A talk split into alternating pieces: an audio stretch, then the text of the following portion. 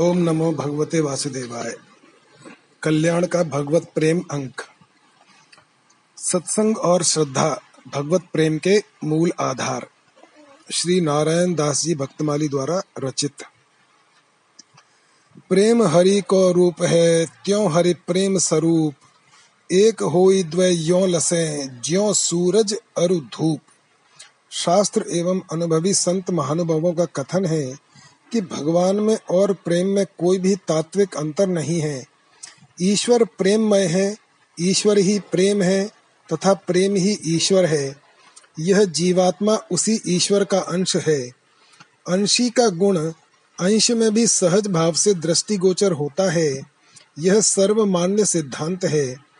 चूँकि ईश्वर प्रेममय है, अतएव उनका अंश होने के नाते जीवात्मा भी प्रेम स्वरूप है। यथा श्रद्धामयो अयम पुरुषो, यो यद्ध स एव सह बाह्य जगत में इस श्रद्धा की अभिव्यक्ति विभिन्न स्तरों पर देखी जाती है।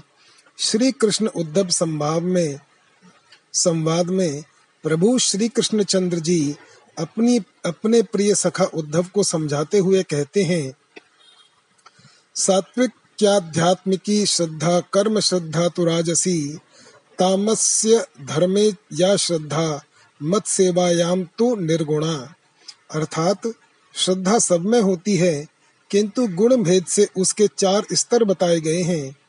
नहीं करने योग्य कर्मों में जिसका मन लगता है, उसकी श्रद्धा तमोगुणी कही गई है। करने योग्य कर्मों में जिसका मन लगता है, किंतु साथ ही साथ लौकिक फलाकांक्षा भी जुड़ी हुई हो तो उस व्यक्ति की श्रद्धा राजसी की संज्ञा पाती है, जो लौकिक फलाकांक्षा से उपरत होकर आध्यात्मिक साधनाओं में जुड़ा हुआ है, किंतु मुक्ति मात्र को अपना लक्ष्य बनाए हुए है, उसकी श्रद्धा सात्विकी कही गई है। आज हम जिस भगवत प्रेम पर विचार करने बैठे हैं, उसका इन तीनों भूमिकाओं से ऊपर का स्तर है। वह त्रिगुणातीत श्रद्धा, भगवत प्रेम का मूल आधार स्वरूप है। यही त्रिगुणातीत श्रद्धा ही क्रम क्रम से परिमार्जित, परिपुष्ट एवं परिपक्व होकर भगवत प्रेम का स्वरूप लेती है। यथा, आदौ श्रद्धा ततः साधु संगो अथ भजन क्रिया, ततो अनर्थ निवृत्ति तत्तो निष्ठा रुचिस्ततः अथासक्तिस्ततो भावस्ततः, प्रेम अभ्युदंचति।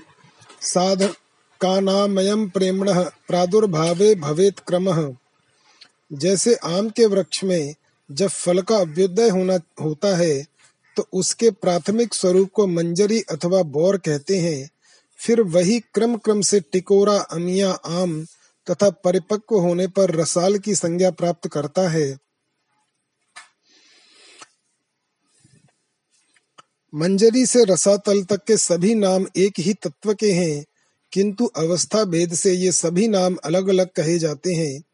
उसी तरह से जीव के पास परमात्मा से पैतृक धरोहर के रूप में प्राप्त श्रद्धा नाम की यह संपत्ति ही क्रम क्रम से श्रद्धा, निष्ठा, रुचि, आसक्ति, भाव एवं प्रेम की विभिन्न भूमिकाओं को पार करती हुई अनिर्वचनीय प्रेम स्वरूपम के रूप में उभरकर जीव को धन्यता प्रदान करती है। प्रेम की वृत्ति सब में होती है, किंतु जब उसकी धारा भौतिकता की ओर मुड़ी हुई हो तो उसकी संज्ञा काम हो जाती है, और वही धारा जब प्रभु की ओर मुड़ जाए तो हृदय की उस वृत्ति को प्रेम भक्ति की संज्ञा प्राप्त होती है। श्री चैतन्य चरितामृतकार कहते हैं, आत्मेंद्रिय प्रीति इच्छा तार नाम काम कृष्णेन्द्रिय प्रीति इच्छा धरे प्रेम नाम कामेर तात्पर्य निज संभोग केवल, कृष्ण सुख तात्पर्य प्रेम तो प्रबल। कभी का घोर विषयी कामी भी जब प्रभु की ओर मुड़ता है तो उत्कृष्टतम भगवत प्रेमी के रूप में उमड़कर जगत के सम्मुख आता है। यथा चिंतामणि नाम की वैश्या के प्रति अतिशय आसक्त बिल्व मंगल एवं हेमाम्बा नाम की वैश्या के प्रति अतिशय आसक्त पहलवान धनुर्दास जिनका जीवन वृत्त गीता प्रेस के भरत चरितांक में प्रकाशित है, इसके विपरीत जो व्यक्ति यह दावा करता है कि मुझमें किसी के प्रति राग अनुराग है ही नहीं, वह प्रेम का अधिकारी नहीं माना जाता है। जैसे श्री भक्तमाल ग्रंथ में एक प्रसंग आता है, गोस्वामी श्री गोकुलनाथ जी के चरित्र में, आयो को शिष्य होन भेंट लायो लाखन की माखन की चातुरी पे मेरी मत रीझिए। एक व्यक्ति लाखों की संपत्ति लेकर श्री वल्लभाचार्य जी के पौत्र गोस्वामी श्री गोकुलनाथ जी के पास आया और बोला कि मैं आपसे दीक्षा लेना चाहता हूँ और यह सारी संपत्ति दक्षिणा के रूप में अर्पित करूँगा। दूसरा कोई अर्थ लोलुप व्यक्ति होता तो तुरंत दीक्षा देने को उद्यत हो गया होता, किंतु गोस्वामी श्री गोकुलनाथ जी ने पूछा कि आप दीक्षा क्यों लेना चाहते हैं? तो उस व्यक्ति ने कहा कि भगवत प्रेम प्राप्त्यर्थ। श्री गोस्वामी पाद ने पूछा कि पहले से कहीं प्रेम है क्या? उसने साफ़ इनकार किया, बोला, कहीं प्रेम नहीं है। श्री गोस्वामी पाद ने कहा कि कहीं ना कहीं तो प्रेम होगा। देह, गेह, पत्नी, पुत्र, पौत्र, संपत्ति, पद, प्रतिष्ठा, स्वर्ग मोक्ष आदि किसी न किसी के प्रति तो राग अथवा ममत्व की वृत्ति होगी ही। तथापि उसने अतिशय दृढ़ता पूर्वक कहा, कहीं प्रेम नहीं है। श्री गोस्वामी पाद ने कहा, कि फिर तो मेरे वश की नहीं है, जो आपके हृदय में प्रेम उत्पन्न कर सकूँ। अतएव आप और कहीं जाकर दीक्षा ले लें। हमारे यहाँ प्रेम उत्पन्न नहीं किया जाता, बल्कि पहले से विद्यमान प्रेम की धारा को जगत की ओर से हटाकर जगदीश की ओर कर दिया जाता है। जब आप में वह अनुराग की वृत्ति है ही नहीं तो मैं अथवा और कोई व्यक्ति प्रेम कहाँ से उत्पन्न कर सकेगा? वह व्यक्ति वापस चला गया। किसी ने कहा भी है कि मोहब्बत के लिए कुछ खास दिल मखसूस होते हैं। ये वो नगमा है जो हर साज पे गाया नहीं जाता। हाँ प्रभु सर्व समर्थ हैं। वे चाहे तो कर तुम कर तुम मन्य था कर तुम समर्थ होने के नाते असंभव को भी संभव कर सकते हैं। यमे वैश व्रणुते तेन लभ्य। इस प्रेम देव के आराधन की दिशा में मनीषियों के बड़े बड़े विलक्षण उद्गार हैं। प्रेम पंथ ऐसो कठिन, सबको निबहत नाही। चढ़ के मोम तुरंग पर चलिबो पावक माही। प्रेम में लेने की वृत्ति नहीं होती, इसमें तो अपने प्रेमास्पद प्रभु के श्री चरणों में निध सहित अपना सर्वस्व समर्पण की ही भावना होती है। इस मार्ग में मैं के लिए तो कोई स्थान ही नहीं। जब मैं था तब हरे नहीं, अब हरे है मैं नाही। प्रेम गली अति सांकरी, ता में दो न समाही। सच पूछा जाए तो मानव जीवन की वास्तविक सार्थकता इस भगवत प्रेमोपलब्धि में ही है।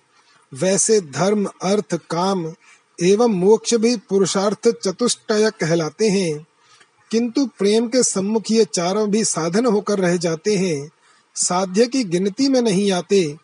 साध्य तो पंचम पुरुषार्थ कहलाकर प्रेमा पुमर्थो महान ही सिद्ध होता है। यह दो तरह का बताया जाता है।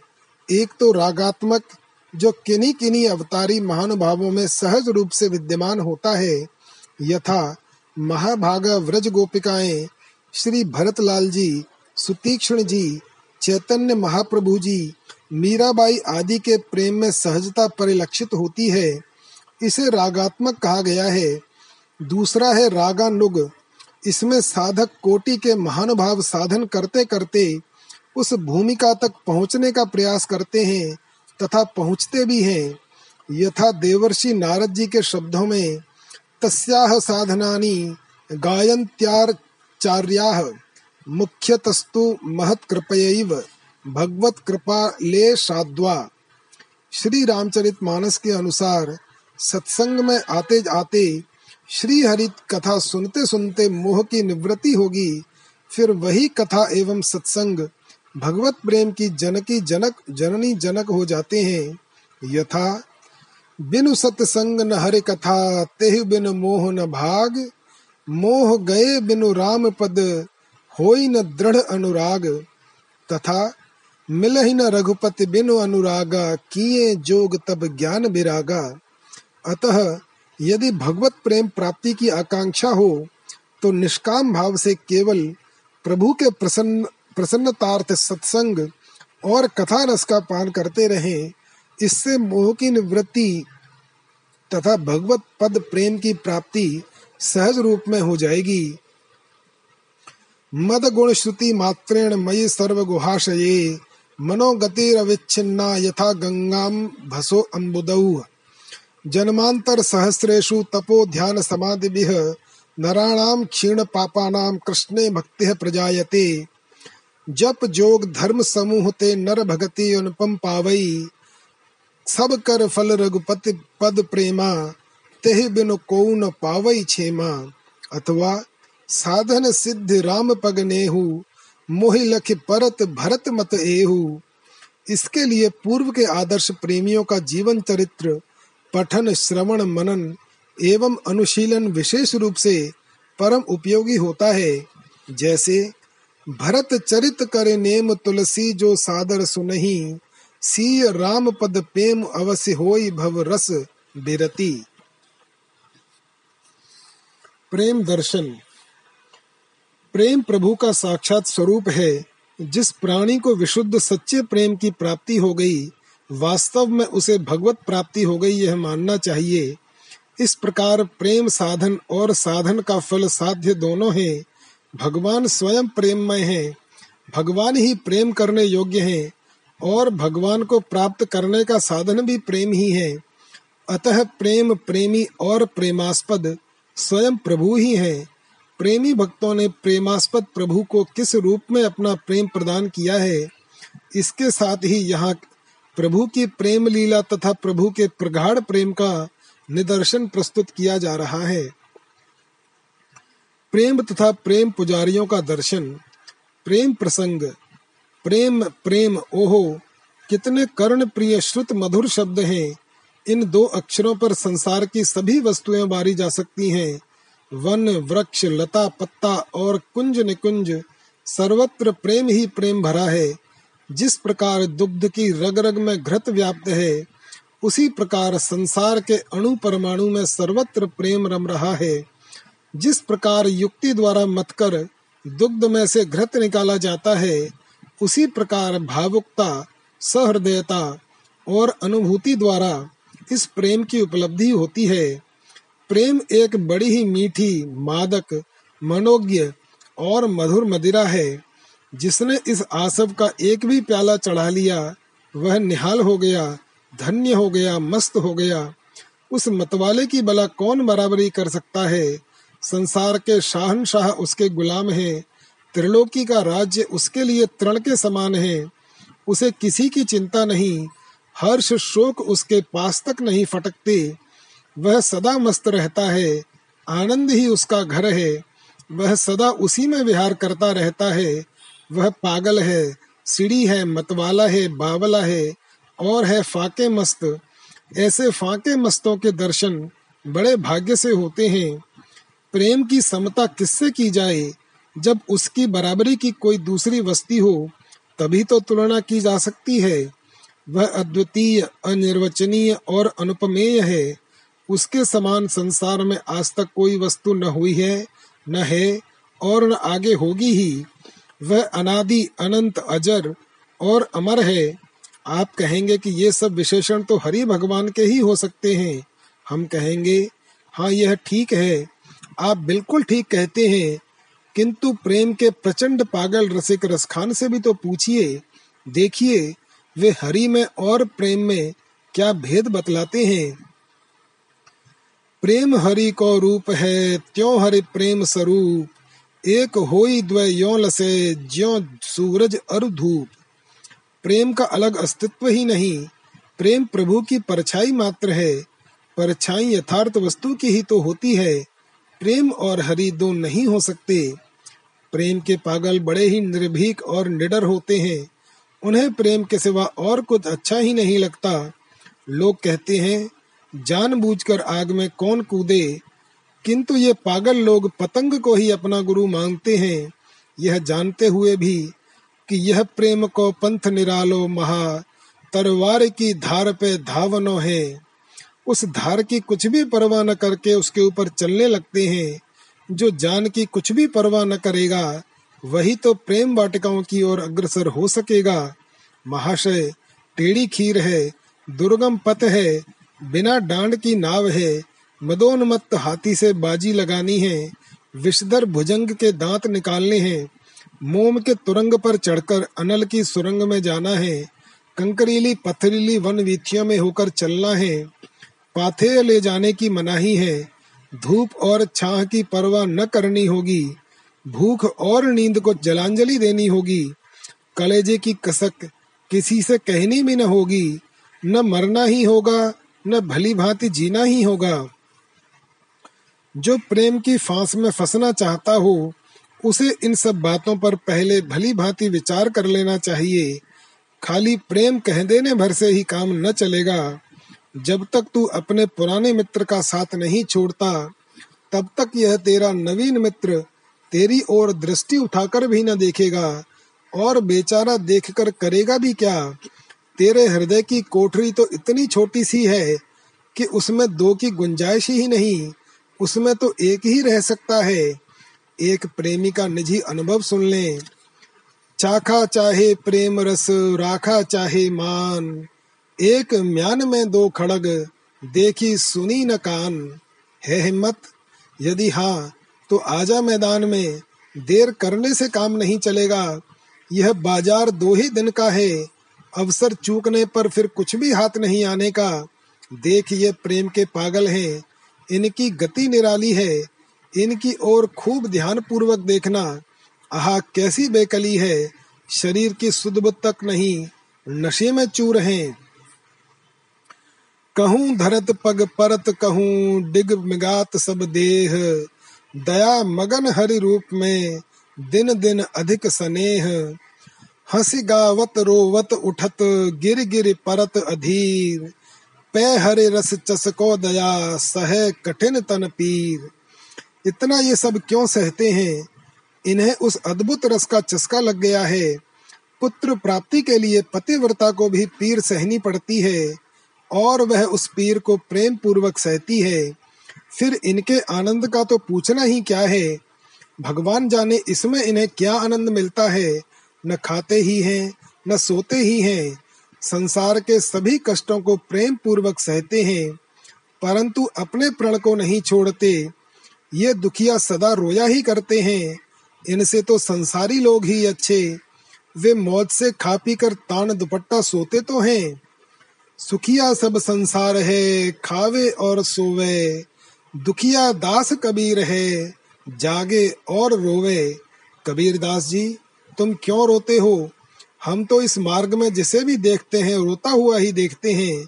सभी को खींचते ही पाया, सभी छटपटाते ही नज़र आए, सभी खींचकर अपने प्रेमी से कहते हैं, कै विरहनी को मीचु दे, कै आपा दिखलाए आठ पहर को दाझनो, मोपे सहो न जाए।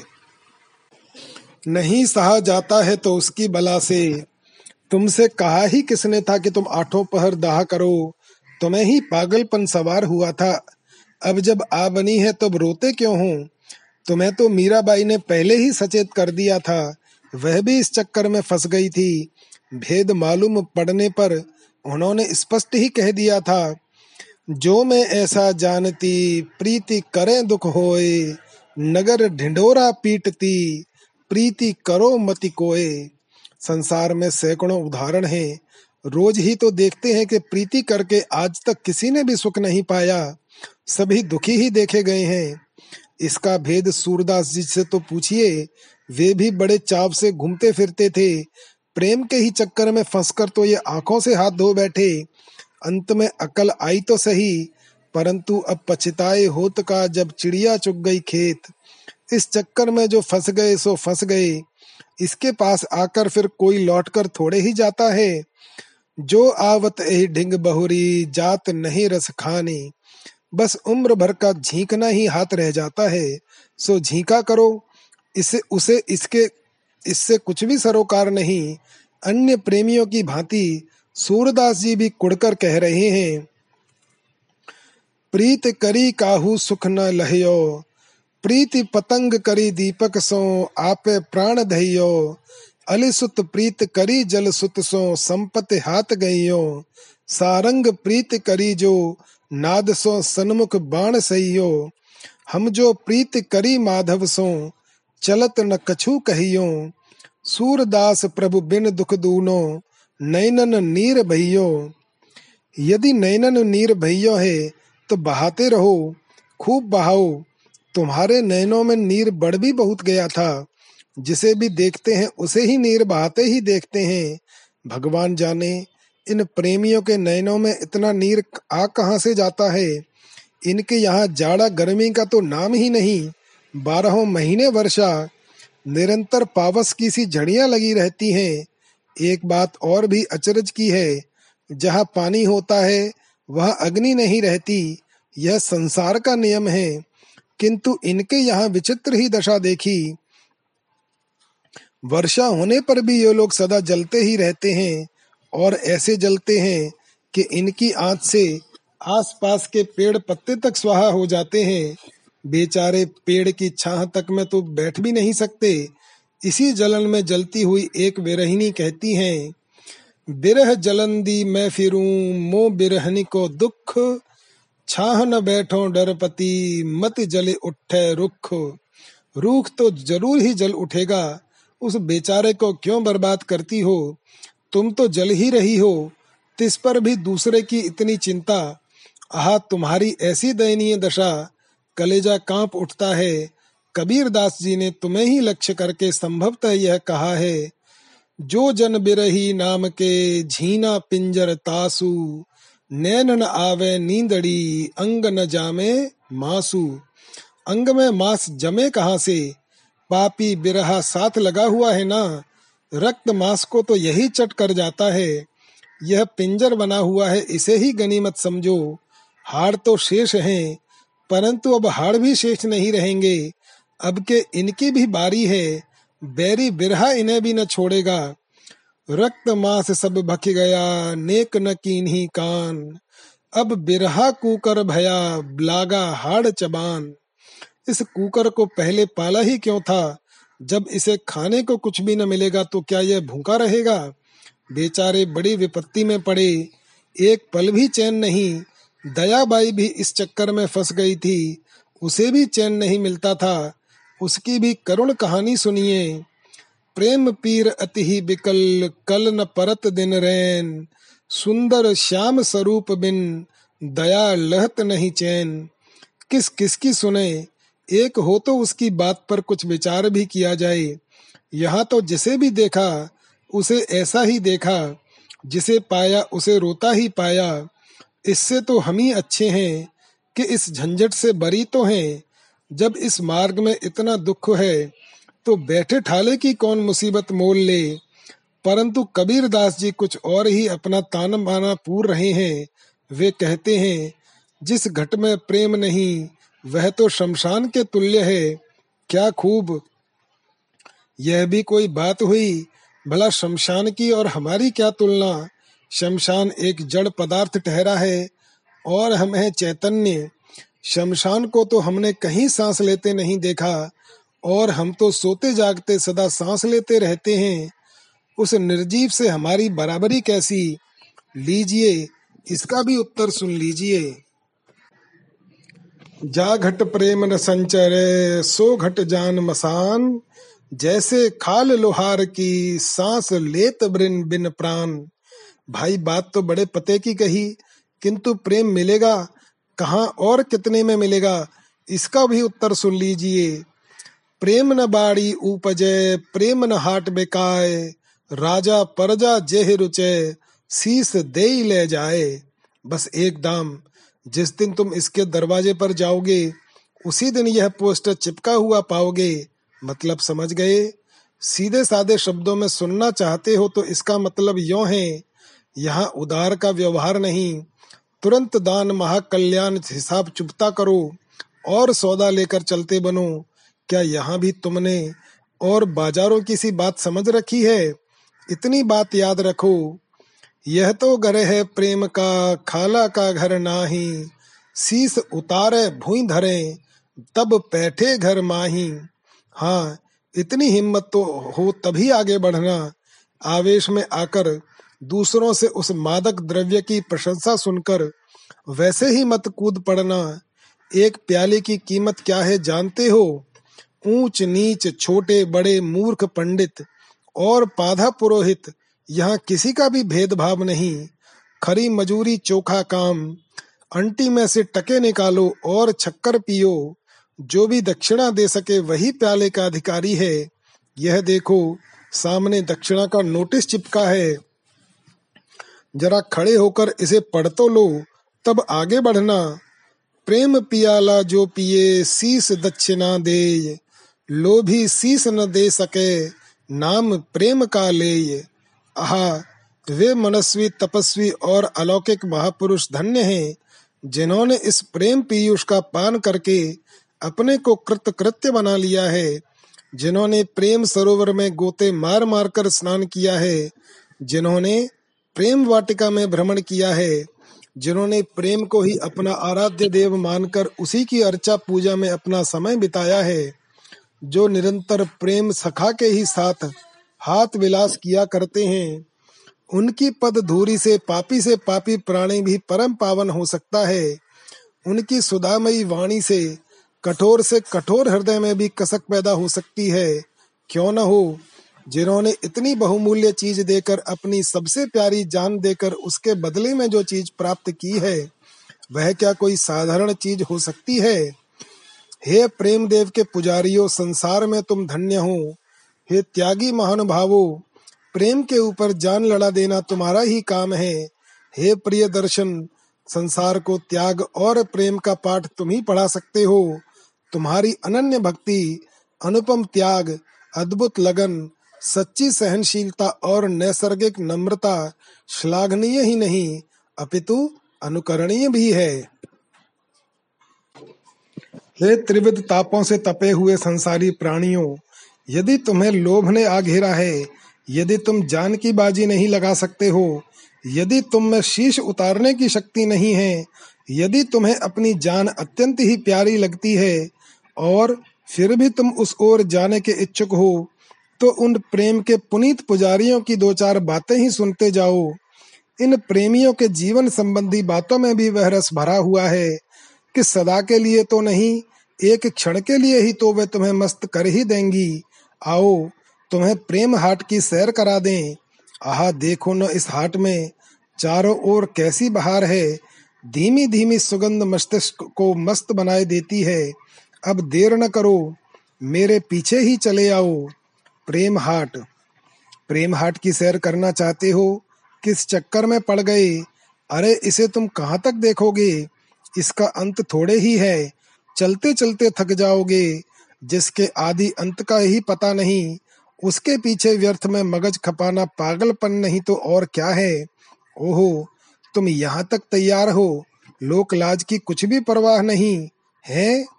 इतनी निर्भीकता, बस तब तो ठीक है। अच्छा तो चलो, जितना देख सके उतना ही सही। आदि अंत से हमें क्या प्रयोजन? अच्छा तो जहाँ खड़े हो वहीं से आरंभ कर दो। लो, पहले पूर्व से ही प्रारंभ हो। पूर्व दिशा को शास्त्रकारों ने भी शुभ कहा है। आहा आहा, कैसी मनोहर करतल ध्वनि है। कोमल कंठ तो कोकिला की कुहू कुहू को भी लज्जित कर रहा है। जरा क्षण भर ठहर कर इस सुमधुर राग को सुनते तो चलो। सुनो, देखो कैसा कमनीय कंठ है। आहा। चेतो दर्पण मार्जनम, भव महादावाग्नि निर्वापणम, श्रेय कैरव चंद्रिका वितरणम, विद्यावधु जीवनम। आनंदाम बुद्धि वर्धनम प्रतिपदम पूर्णामृता स्वादानम। सर्वात्म स्वप्नम परम विजयते श्री कृष्ण संकीर्तनम। आहा, धन्य धन्य। महाशय ये रतिपति के अवतार कमनीय कांति वाले युवक सन्यासी गायक हैं कौन? ये तो बड़े ही उदार, दयालु और समदर्शी मालूम पड़ते हैं। हरे राम हरे राम, इतना ज़बरदस्त त्याग, इतनी उदारता, किसी से कुछ मूल्य ही नहीं लेते। बिना किसी भेदभाव के, ये तो सबको भर भर प्याला पिला रहे हैं। न जाने क्यों, हमारे मन को ये हठात अपनी ओर आकर्षित कर रहे हैं। मुझे जल्दी से इनका परिचय दो। क्या कहा? ये ही महाप्रभु गौरांग देव हैं। अहो भाग्य, इनकी दुकान पर तो बड़ी भीड़ भाड़ है। मालूम होता है इन्होंने कोई नूतन मादक आसव तैयार किया है।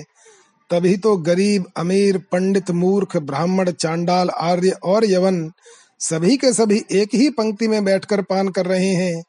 कोई किसी का लिहाज ही नहीं करता। अरे इनके पास यह मतवाले की तरह कौन नाच रहा है? कोई विद्वान पुरुष सा ही मालूम होता है।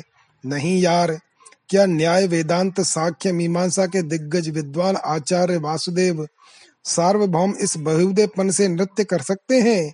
अरे हाँ मालूम तो वे ही पढ़ते हैं, परंतु ये बड़बड़ा क्या रहे हैं? जरा कान लगाकर सुने भी तो सही। परिवदतु जनो यथा तथायम, ननु मुखरो न ततो विचारायाम। हरिरस मदिरा मदेन मत्ता भुव विलुठाम नटाम निर्विशाम।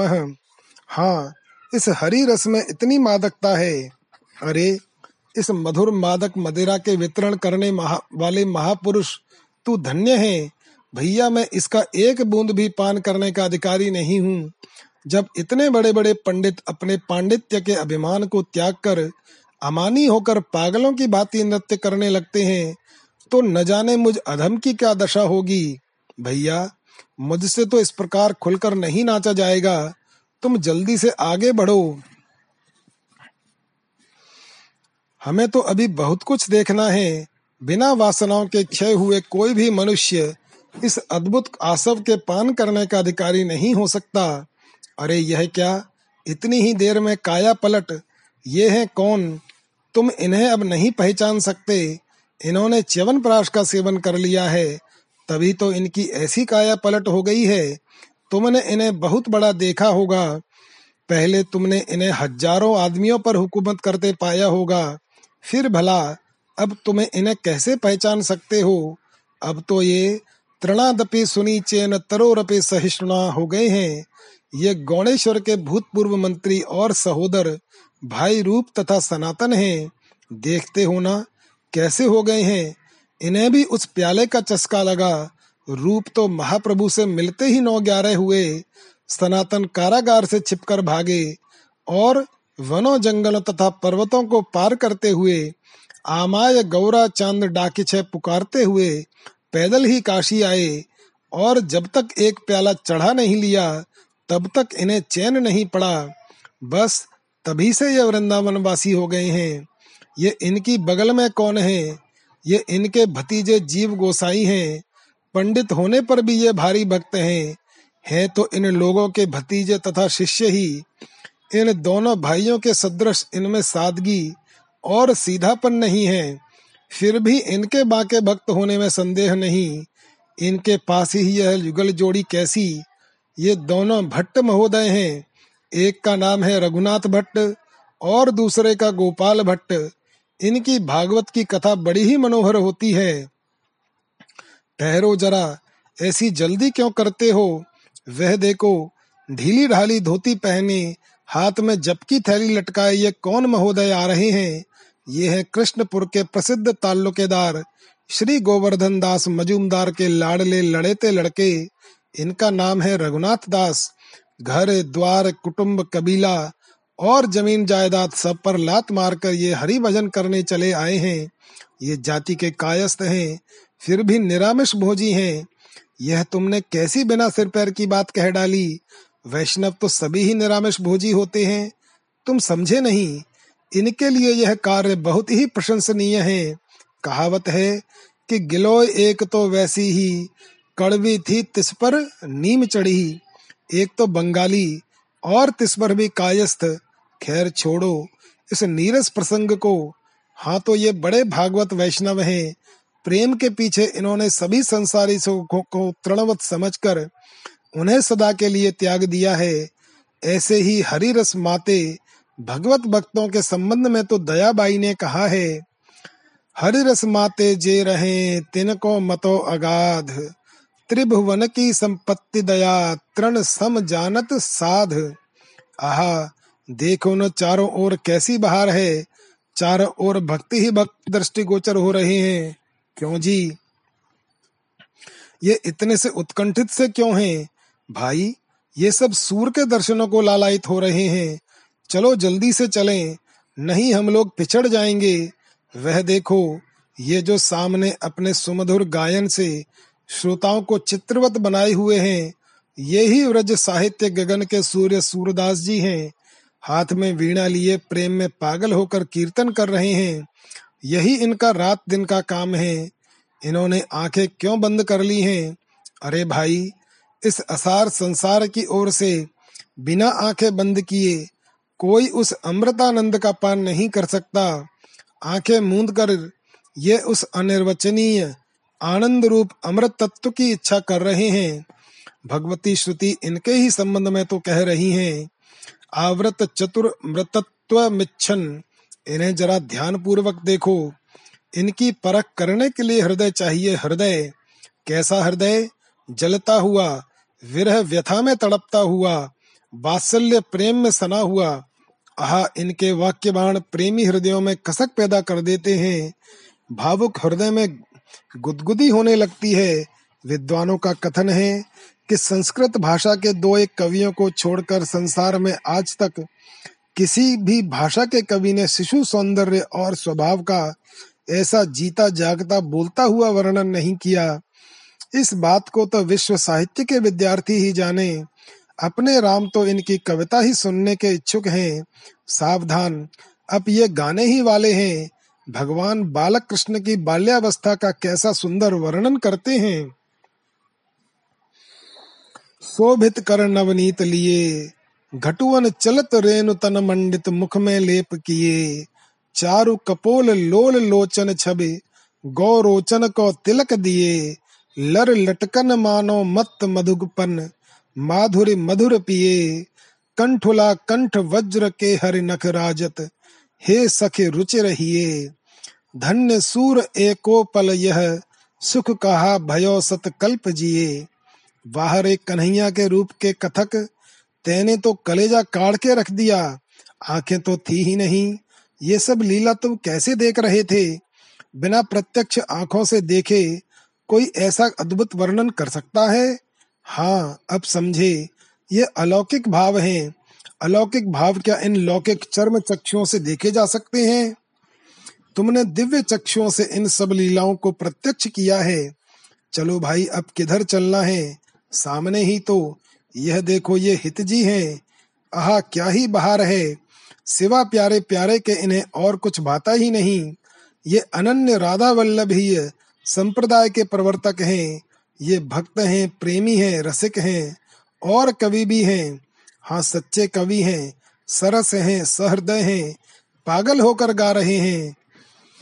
ब्रज नव तरुणी कदम मुकुट मणि श्यामा आज बनी। नख सिकलो अंग अंग माधुरी मोहे श्याम धनी।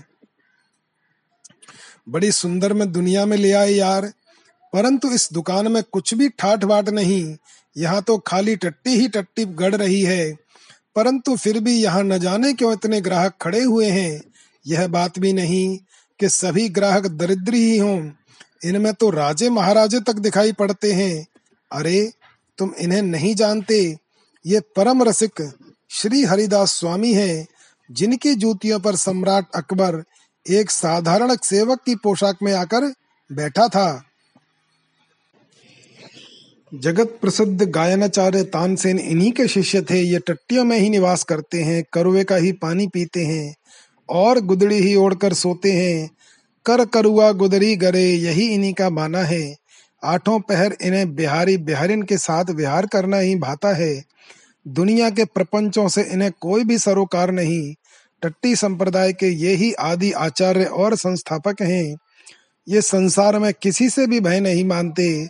सब घट में भगवान को जानकर ये निर्भय होकर विचरते हैं। सुनिए, ये स्वयं कह रहे हैं, अब हो कासों बैर करो। कहत पुकारत प्रभु निज मुखते घट घट हो बिहरो। आप समान सबे जग लेखो, भक्तन अधिक डरो। श्री हरिदास कृपाते हरि की नित निर्भय विचरो। चलिए महाराज, यहाँ हमारी दाल नहीं गलने की। हम अभी इतने निर्वैरी नहीं हुए हैं। आगे बढ़ो। अच्छा तो इधर मुँह फेरो। अरे, क्या बंगाल में आ गए? हाँ यही तो मज़ा है। इसमें यह सब कुछ मालूम नहीं पड़ता कि कहाँ है। हमने तुमसे पहले ही कहा था कि यह अनादि अनंत हाट है। न इसके ओर का ठिकाना है, न छोर का। ये भक्त प्रवर श्री राम प्रसाद जी हैं, काली माई के मानस पुत्र हैं। आह, इनके प्रेम का क्या कहना है? मानो काली माई का प्रेम साक्षात शरीर धारण करके नृत्य कर रहा है। बंग देश में इतने ऊँचे भक्त और कभी विरले ही हुए हैं। ये माता से सदा यही वरदान मांगा करते हैं। आमाए पागल कर दे माँ, ये सचमुच पागल हैं। हाथ कंगन को आरसी क्या? इस बात को ये स्वयं ही स्वीकार करते हैं। सुरा पान करने आमी, सुधा खाई जय काली बोले, मन माताल मेते छे आमाए, मद माताले माँ माँ बोले।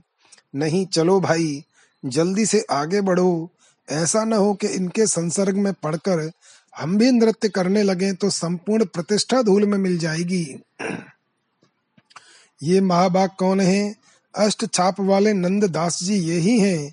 धन्य भाग महाशय, ये तो बड़े ही अमानी मालूम पड़ते हैं।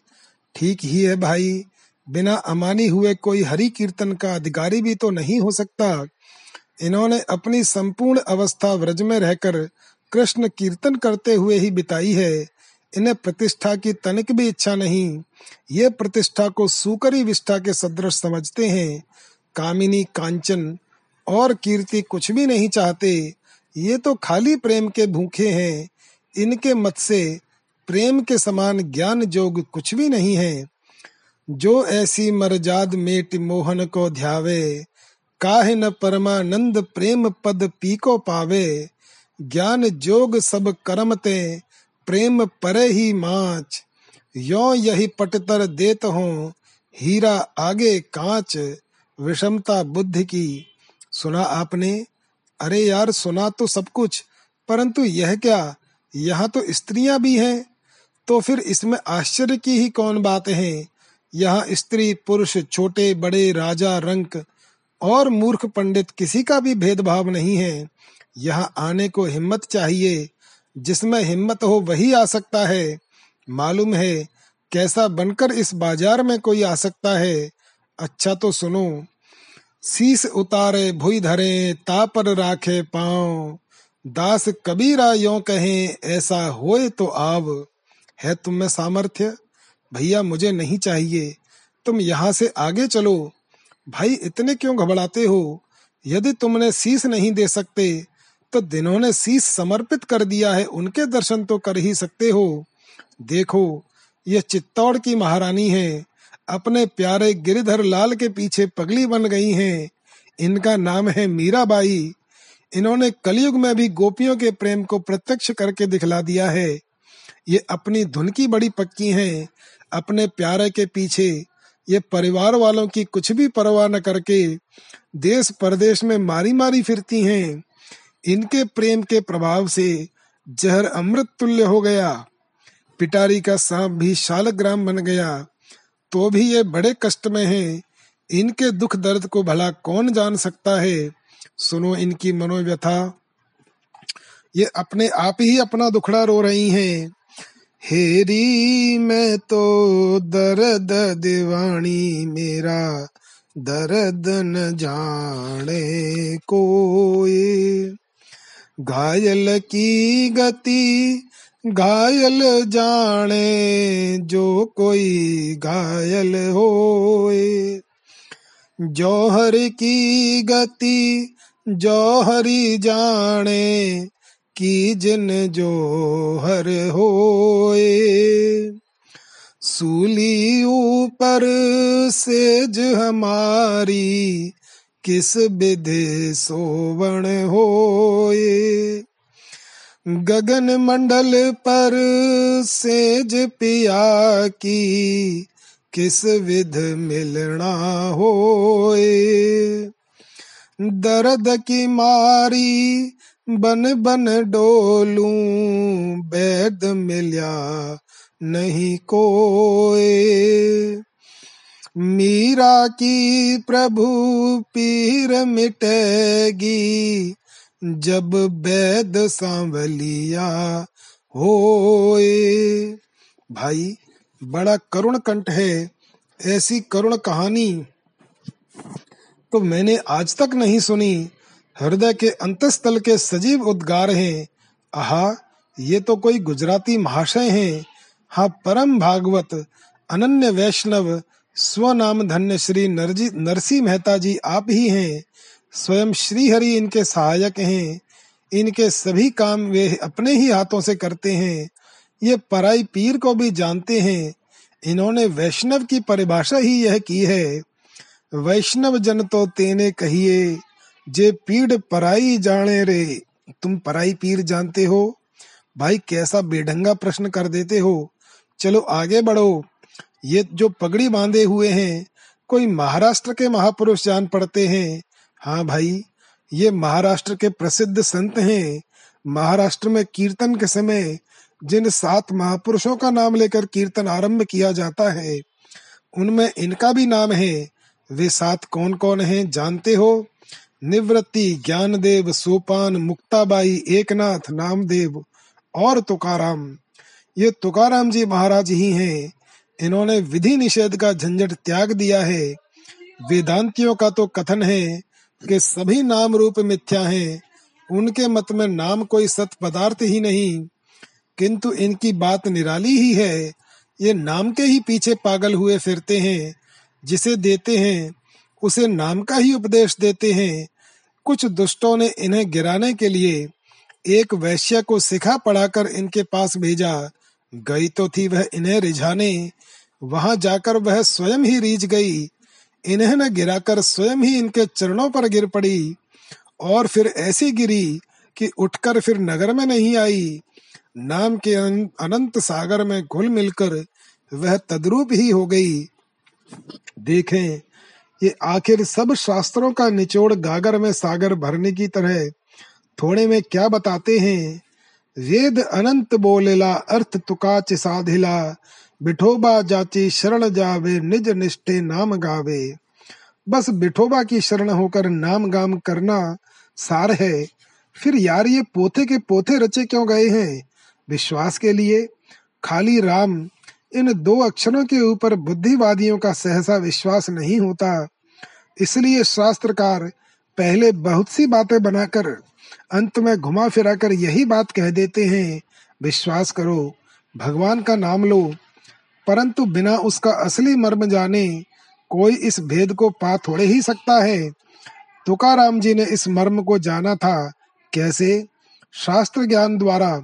अजी नहीं, अपने अनुभव ज्ञान से, राम नाम के प्रताप से, तभी तो ये निर्भय होकर कह रहे हैं। अनुभव से कहता हूँ, मैंने उसे कर लिया है बस में। जो चाहे सो पिए प्रेम से, अमृत भरा है इस रस में। भाई, इनकी बात तो कुछ कुछ हमारी समझ में भी आती है। खाली मुख से राम राम ही तो कहना है। इसमें लगता ही क्या है? हाँ यह मत समझना। ये भी किसी से कम नहीं है। नाम सने ही संत जान के बदले में मिलते हैं। तुका हणे मिले, जीवा चिचिए सांटी लगा सकते हो। जी की बाजी। चलो चलो भाई, आगे चलो। यहाँ तो बिना जान के कोई बात ही नहीं करता। इन सबके मत से मानो जान का कुछ मूल्य ही नहीं। कुंजड़े का गल्ला समझ रखा है। अच्छा इन्हें जानते हो? हाँ यार, इन्हें जानना भी कोई कठिन काम है। देखते नहीं हो, गले में कितनी मालाएँ पड़ी हुई हैं। ठाट बाट का चंदन लगा हुआ है। संपूर्ण शरीर में व्रज रज लिपटी हुई है। कोई परम भागवत वैष्णव है। अरे, यह तो कोई भी बता सकता है। यह बताओ, ये कौन जाति के हैं? भाई, वैष्णवों की भी कोई जाति होती है क्या? हरि को भजे सो हरि को होए, जाति पात पूछे ना कोई हरिजन ही इनकी जाति है, परंतु देखने में तो ये कोई उच्च कुल के पुरुष जान पड़ते हैं। तुमने अभी इन्हें पहचाना नहीं, ये जाति के सैयद हैं। ये दिल्ली के शाही खानदानी, राजवंशावतंस, श्री रसखान जी हैं। ये साहिबी को व्यर्थ समझकर छिन भर में ही बादशाही वंश की ठसक छोड़ व्रजवासी बन गए और प्रेम निकेतन श्री कृष्ण चंद्र जी का पल्ला पकड़ तक, अंत तक उन्हीं के साथ हास विलास करते रहे। ये उस ललाम रूप को देखते ही मिया से रसखान हो गए। देखते नहीं कैसे मस्त बैठे गुनगुना रहे हैं। सुने तो क्या गाते हैं?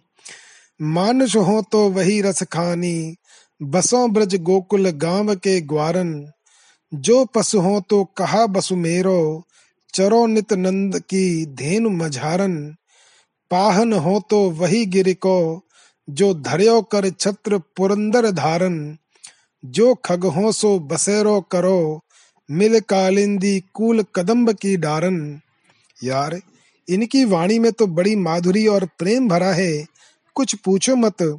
प्रेम का जैसा अद्भुत वर्णन इन्होंने किया है, वैसा वर्णन व्रज भाषा में बहुत ही कम कवियों ने किया है। लो, तुम तो अनेक फूलों का रस चकने वाले भ्रमर हो। न, लो थोड़ा इनके प्रेम पीयूष का भी स्वाद चखते चलो। आहा, क्या ही सुंदर शब्द विन्यास है, कैसा ऊँचा आदर्श है, कितनी स्वाभाविकता, सरलता तथा सरसता है।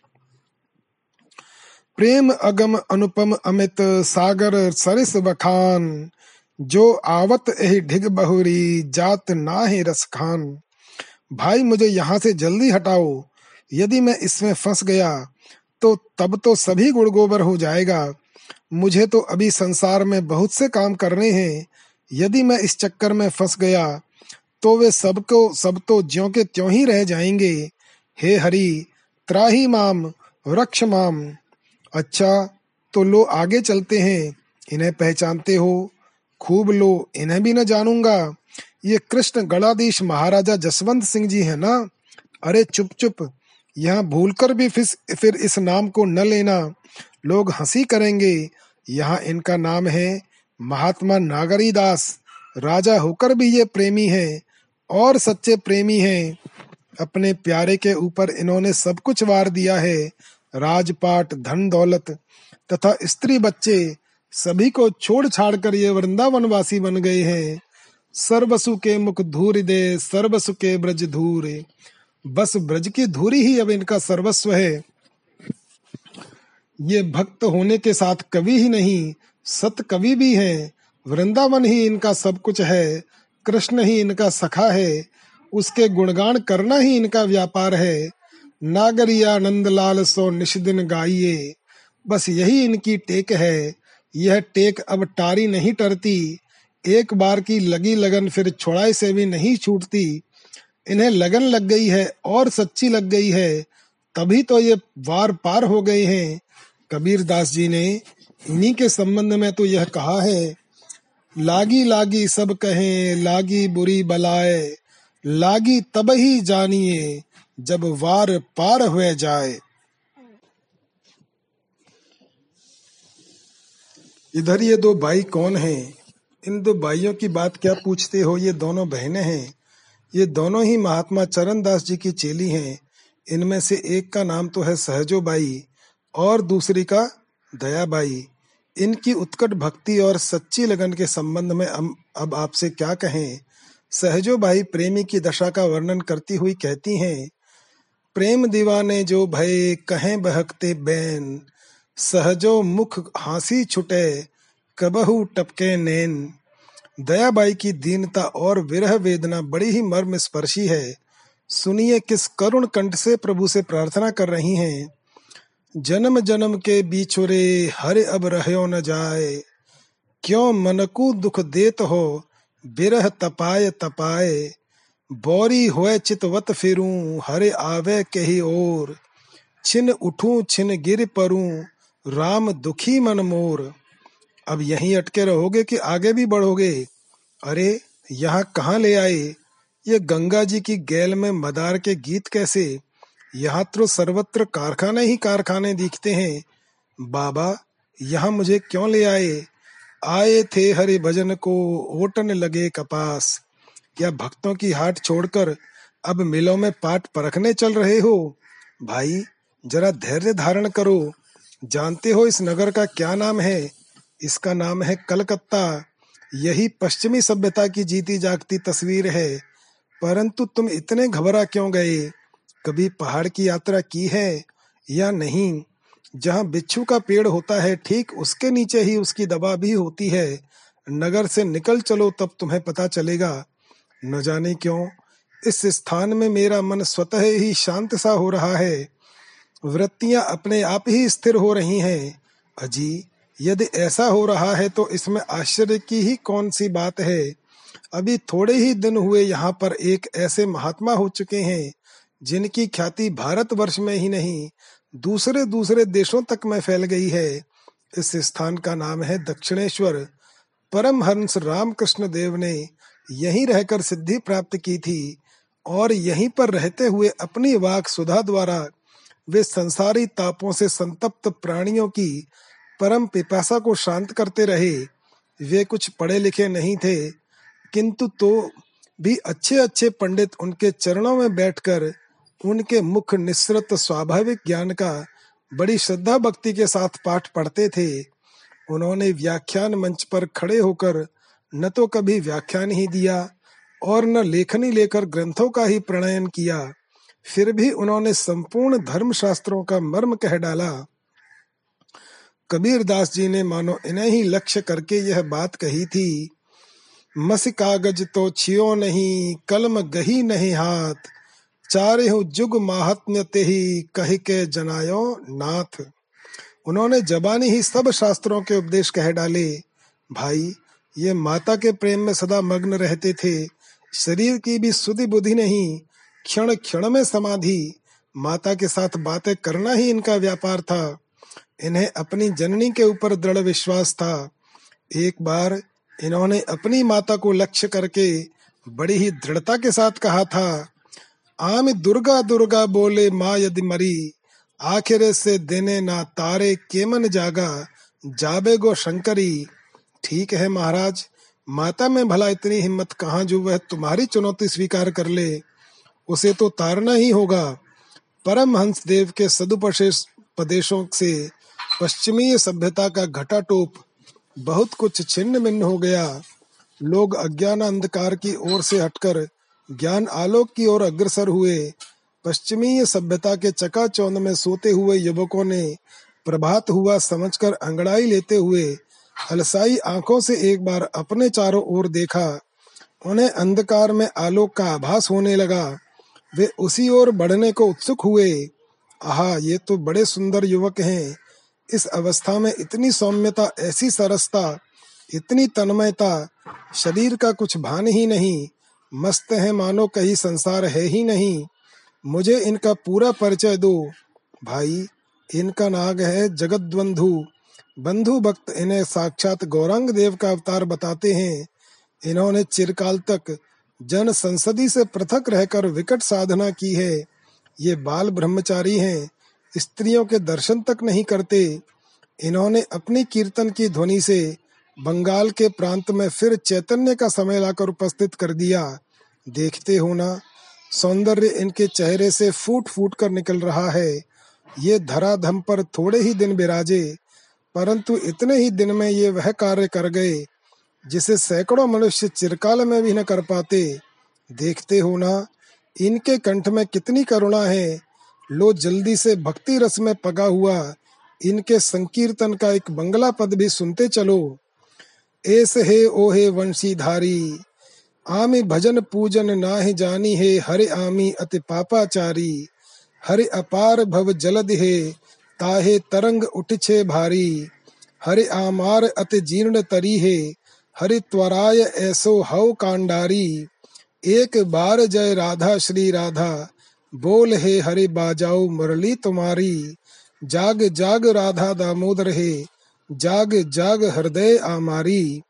भाई, अब तो मैं थक गया। अब यहीं समाप्त करो। आगे नहीं चला जाता। पैरों में पीड़ा होती है। बहुत देखा, अब तो थकान आ गई है। मुझे तो नींद आ रही है। अब सोऊँगा। अच्छा भाई, तुम जाकर सो। मैं तो अब एकांत में बैठकर रोऊँगा। तुम्हें भी पागलपन सवार हुआ कि है क्या? रोने से क्या होता है? भाई, रोने से ही तो सब कुछ होता है। वह मीत बिना रोए मिलता भी तो नहीं। देखो कबीर दास जी क्या कहते हैं। कबीर हंसना दूर कर, रोने से कर प्रीति। बिन रोए क्यों पाइए प्रेम प्यारा मीति। रोने से ही तो सब कुछ होता है, अपनी अपनी रुचि ही तो है, उसे रोना ही भाता है। जो उसके लिए जितना ही अधिक व्याकुल होकर रोता है, वह उससे उतना ही अधिक प्रसन्न होता है। आज तक जितने भी उसे चाहने वाले हुए हैं, सब रोते ही रहे हैं, सुनो। हंस हंस कंत न पाइया, जिन पाया तिन रोए। हासी खेले पीव मिले तो कौन दुहागिनी होए। तुम्हारी इच्छा भाई, जब तुम जानबूझकर ही आग में कूदते हो तो हम क्या करें? परंतु देखना, इतनी बात याद रखना। इस चक्कर में फंसे तो फिर उम्र भर रोना ही हाथ में रह जाएगा। तुम भी इन लोगों की भांति सदा ताकते ही रहोगे। फिर संसार के सभी सुखों से हाथ धोना पड़ेगा। भैया तुम्हारा मुँह घी शक्कर से भरे। हा, वह शुभ दिन कब होगा जब मैं भी इन्हीं प्रेम पुजारियों की भांति इनके चरणों में बैठकर अपने प्यारे के लिए रोता रहूँगा। मेरी तो अभिलाषा ही यह है। मैं तो अपने प्यारे से सदा यही भिक्षा मांगा करता हूँ। बताऊँ, मैं उससे कैसा जीवन चाहता हूँ? लो, अंत में मेरी अभिलाषा भी सुनते जाओ। बद्धे नांजलिना नतेन शिरसा गात्रे सरोमुद्गमैः कंठेन स्वर गदेन नयने नो दीर्ण बाष्पाम्बुना। नित्यं त्वच्चरणारविन्दयुगल ध्यानामृतास्वादिना मस्माकं सरसी रोहाक्ष सततम संपद्यताम जीवितम। हे कमल नयन हे सरसी रोहाक्ष, मेरे दोनों कर मदे हुए हों, मस्तक नत हो, और संपूर्ण शरीर में रोमांच हो रहे हों। करण कंठ से गदगद होकर तुम्हारी प्रार्थना करता हूँ, और आँखों से अश्रु वर्षा हो रही हो, नित्य ही तुम्हारे चरणार विंदों के ध्यानामृत का पान करता हूँ। बस नाथ, मेरी यही प्रार्थना है, इस प्रकार का जीवन मुझे निरंतर प्रदान करिए। जय श्री राम।